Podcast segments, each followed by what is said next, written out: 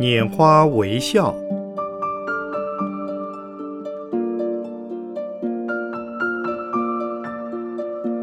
圣严法师著。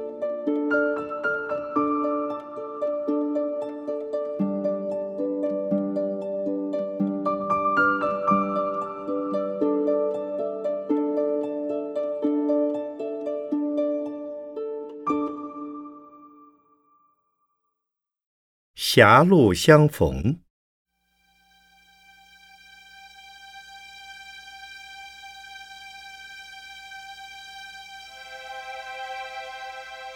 刚才从文化馆下来龙禅寺，马路上都是车子，短短的路程要花好长的时间通过。在台北市有好几条交通要道，每当上下班的尖峰时刻。放眼一片车海，交通因而阻塞，大小车子只好以牛步前进。即使彼此猛按喇叭，也无济于事。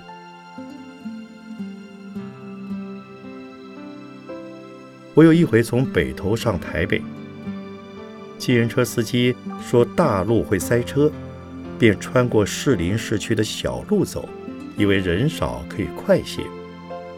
但是，既有这位聪明的司机，也必有其他聪明的司机。我们的车在小街上，不但车多人也多。他转过来转过去，三公尺一席，两公尺一停，边开车边骂：“岂有此理！为什么这么多人？”听到路人也在嘀咕。计程车怎么这时候开进市场来了？这是狭路相逢，彼此成仇。路本无广狭，难以通过，便是狭路。我曾在禅宗语录上看到“狭路相逢”这句话，意指在修行的路上会遇到狭路而难以通过。这个分作两个层次来说明它。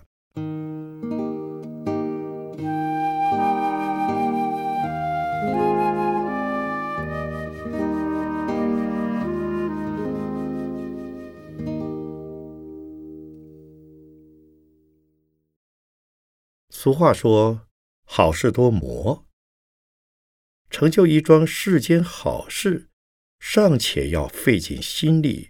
突破重重困难，何况是修行？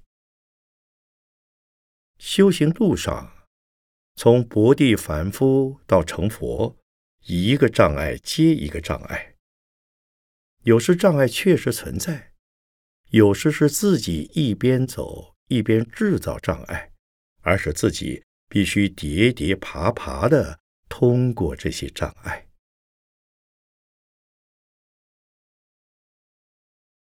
有一次，我上楼梯，有人喊：“师傅！”我一回头，差点向下摔倒，原因是踩着了自己所穿的海青的下摆。可知有身体就有障碍，有心念就有障碍。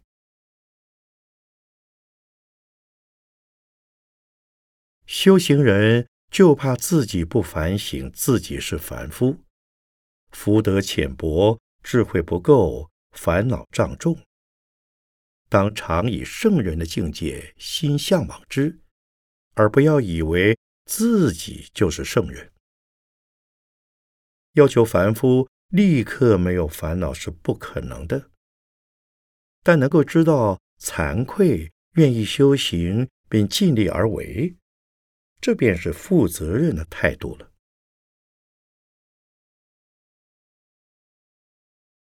烦恼来时，不要害怕，不要讨厌，让他烦去，自己不烦。久而久之，烦恼会越来越少。有人要跟烦恼斗，那将更加一层烦恼。用意志力。也许可以战胜烦恼，但这只是暂时的，好比用石头压草头，强劲的烦恼草根还会从旁的缝隙间冒出来，或者石头移开后，草依然茂盛。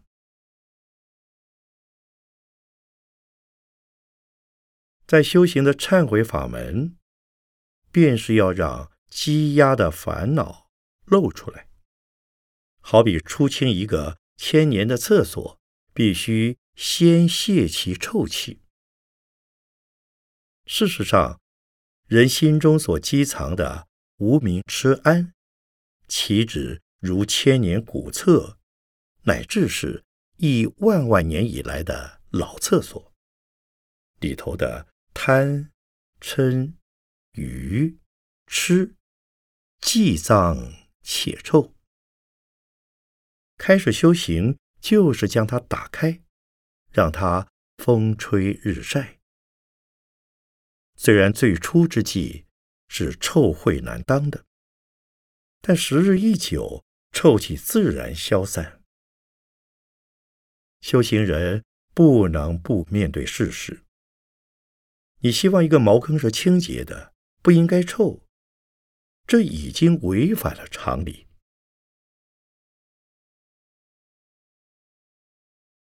修行要什么都好，随境而安。任何烦恼境界出现，都不要理它，既不惧也不迎。境界好比五月天的苍蝇，日本话叫做。讨厌，越想赶他走，越觉得讨厌。你挥一挥，它飞两转；你一停手，它又回来了，绕着你的脸上、身上嗡嗡作响。据说释迦世尊在树下长期坐禅修行之际，鸟儿看着他的头发软软的，便在他头上做了鸟窝。生蛋、孵小鸟、拉屎，佛是知道的，就是不管它。结果修成了无上正等正觉的佛道。所以修行时遇到障碍，以不排除为原则，不以障碍为障碍，不将障碍当作对象来破除。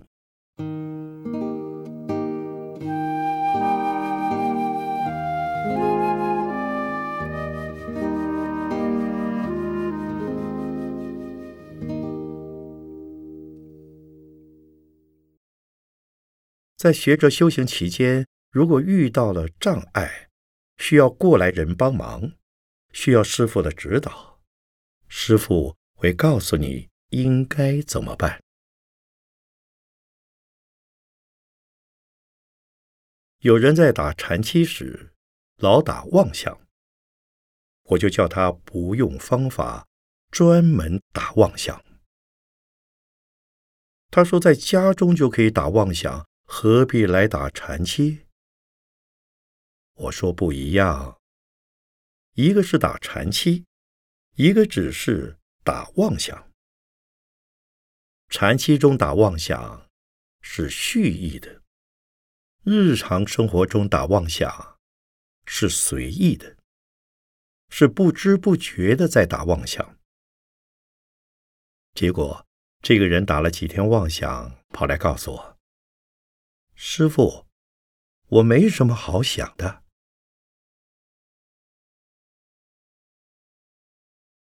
另有一个年轻人，禅期其中老是放不下妈妈的影子。我就教他想妈妈的面孔，想妈妈煮的菜，想妈妈骂人唠叨的样子等等。结果他一样也说：“师傅，我已把妈妈想过千百遍了，就是这么多了，再也没有什么可想的了。”又有一个人老是打瞌睡，修行是不可以贪睡的。但老是想睡，也许真的让他睡一觉就好了。师傅会看你的情形而给予适当的引导。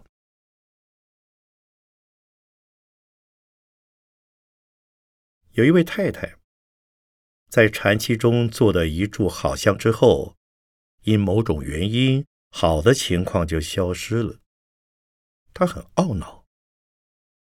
我告诉她，过去的已经过去了，不必希望它再来。女孩子十八姑娘一朵花，但她必然会长到十九、二十岁。乃至三十四十岁的日子过去了，就让它过去。时光既不可能倒流，经验也不求其重现。你希望它再来，本身就是一种执着，这是内心中修行的障碍。障碍有顺缘。逆缘有障碍是好现象，表示你在修行。在狭路不通时，不要拼命钻，停一停，必然会有峰回路转之机的。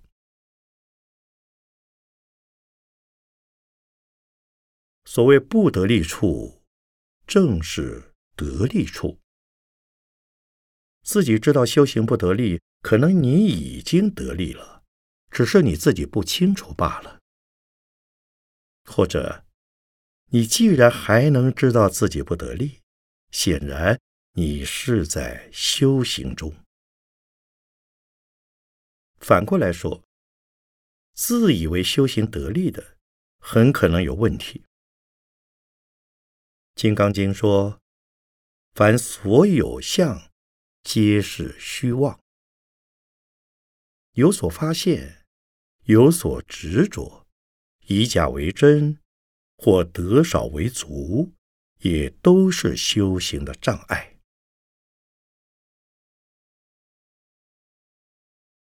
只有两种人是没有障碍的：一是修行圆满的人，感觉走在一条无边无垠、宽阔平坦的大路上。无一处不是路，根本没有障碍。一种是没有开始修行的人，因为没有修行，也无从发现障碍。对修行人而言，处处荆棘，处处障碍，而处处难过，处处过，才是修行者的正常态度。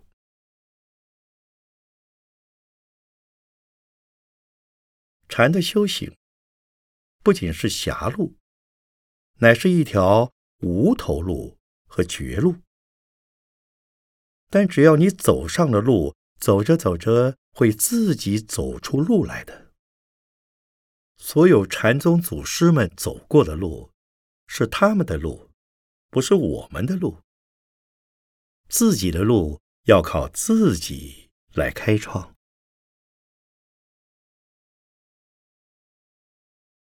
我们从书本所见的，由耳朵所听闻到有关修行佛道的法门，只能说是前人的一些经验，仅供我们作为探路的工具，或是地图上的路线，被称为修行的方针及方法而已。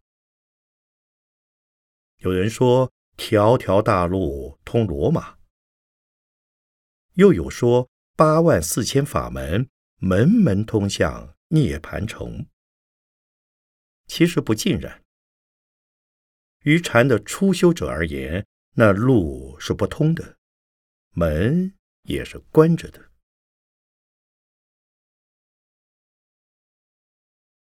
诸位有过爬山的经验吗？原始山林根本无路可走。当你拨开杂草、荆棘、葛藤，或沿崖边，或沿小溪，便会走出一条路来。诸位都有过游泳经验吗？水中更没有路，当你游过时，就有了一条水路。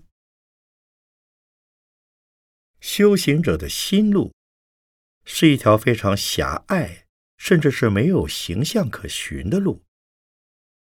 但只要有信念，走着走着，自然会走出一条路来。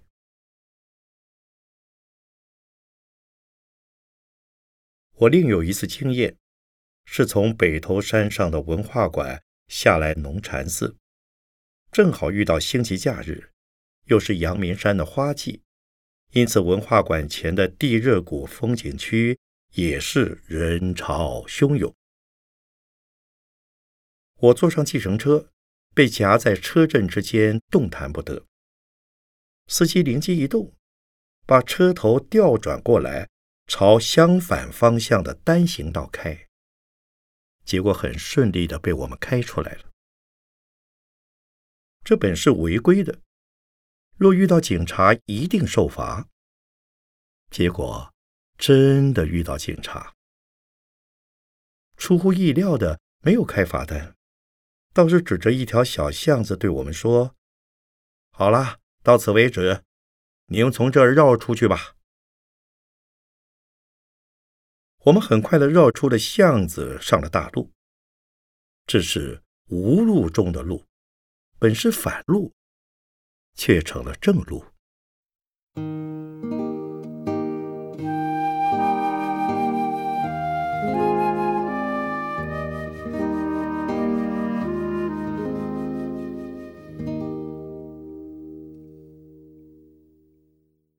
第二种狭路。是修行已经得力，得力不是所做已办的完成，只是垫下了基础。我们称为见道。好比睁开眼睛，明明白白的看到了路，见道后才开始谈得上修道。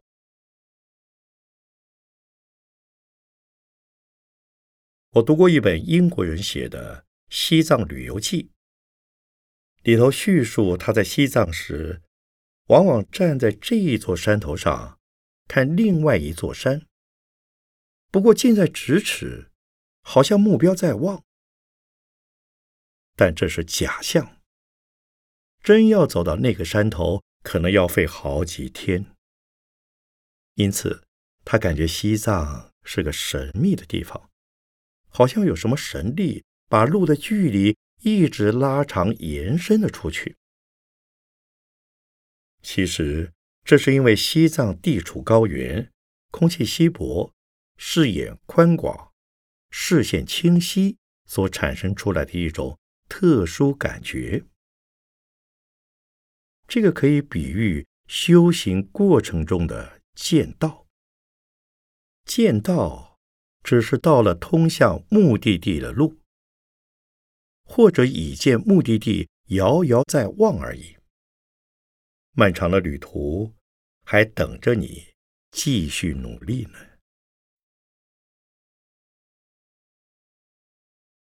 见到后还是狭路，仍然有诸多的障碍。菩萨要度众生才能成佛，但众生难度啊。开始明明是可度的众生，到最后可能却变成最难度化的棘手人物。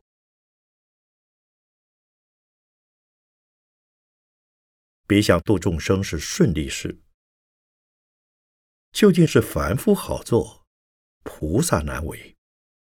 这好比世间儿女好做，父母难做一样。这时。底下有人说：“徒弟好做，师傅不好做。”的确，有一回是夏天，天快下雨之前，北头文化馆的墙脚下到处都是蚂蚁。我听到两个弟子对话，一人说：“某某师兄，你给他们说皈依，要他们将来做你的徒弟。”另一人则说：“你不要害我，我宁可永远做徒弟，不要做又累又辛苦的师傅。这倒是真的。做徒弟的，除了正常随众的日课，不必担负额外的责任。做师傅的可不行，从早到晚累得要命。到了晚上，眼睛都睁不开了，还得处理许多未了的事情。多一个信徒，多一些事情；多一个徒弟，等于多一个包袱。我常自叹福德不够，因缘不足，感人的力量不够，应该好好的修满了福德智慧再来。可是。若不度众生，何以报佛恩？若不度众生，何以增福德呢？如今既已一脚踩上了这条路，只好继续往前走。以前我自己做徒弟时，冷眼看我的师傅，以为他老人家真是自讨苦吃，干嘛管那么多？做那么多，干嘛这么啰嗦？每天东摸西摸，忙到深夜还不睡。有时我早早溜去睡了。第二天，师傅骂我：“怎么师傅没睡，你先睡了？”我想，既没那么多闲事，到了时间不睡又何苦？很快的。自己也当了渡人的师傅了，想想这条路好难走哦。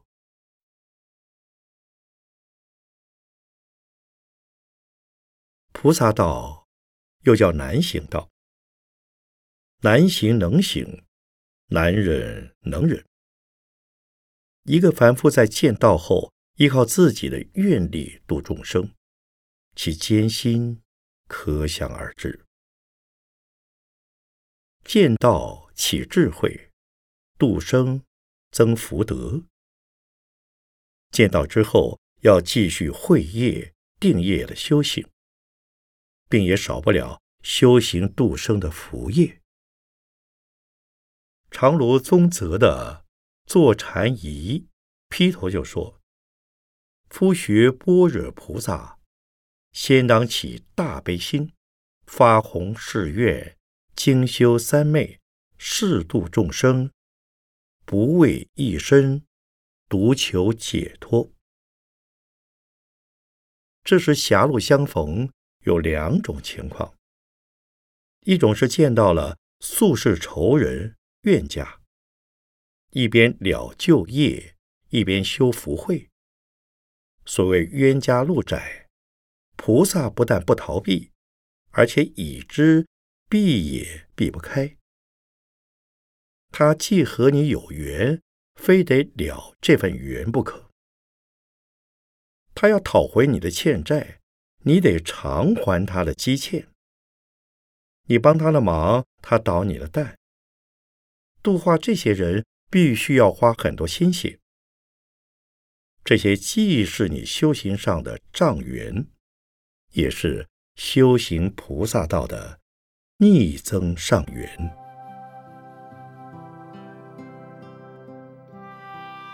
另一种的狭路相逢，是逢到了你自己，是对面相逢不相识的我。在修行的过程中，遇到了一切烦恼，便是坚固的我所引起的。这是无始以来由痴安无明熏成的我。这时唯有以耐心、恒心、勤修戒定慧的三无漏学来熄灭贪嗔痴的无始无明，经过福断烦恼的阶段，然后破一分无明，正一分法身，从凡夫境界。进入圣位菩萨的层次，无名纷纷破除，法身纷纷体现。最后便是成佛。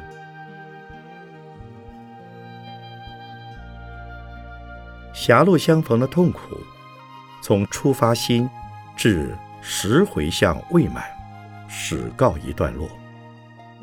进入初地，以正一分法身，虽然以变法界身广度众生，却已不再有自我身心被煎熬的感受了。这时才算走出狭路，而上了康庄的。阳关大道。